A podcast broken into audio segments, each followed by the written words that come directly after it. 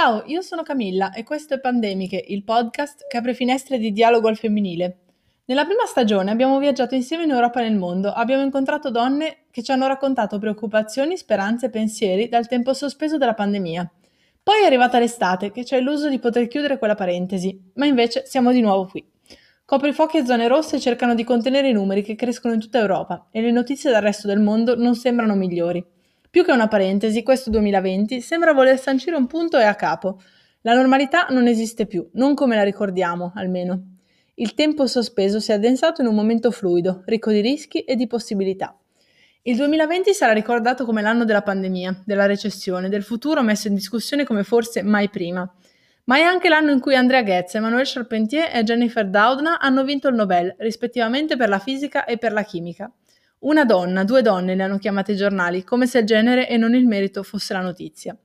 La poetessa Louise Gluck ha vinto il Nobel per la letteratura. Jacinda Ardern è stata riconfermata primo ministro della Nuova Zelanda con un plebiscito di voti e la corsa presidenziale americana potrebbe portare Kamala Harris ad essere la prima vicepresidentessa della storia.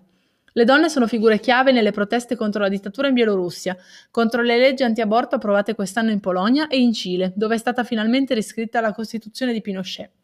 Cosa sta cambiando? Come stiamo cambiando e perché?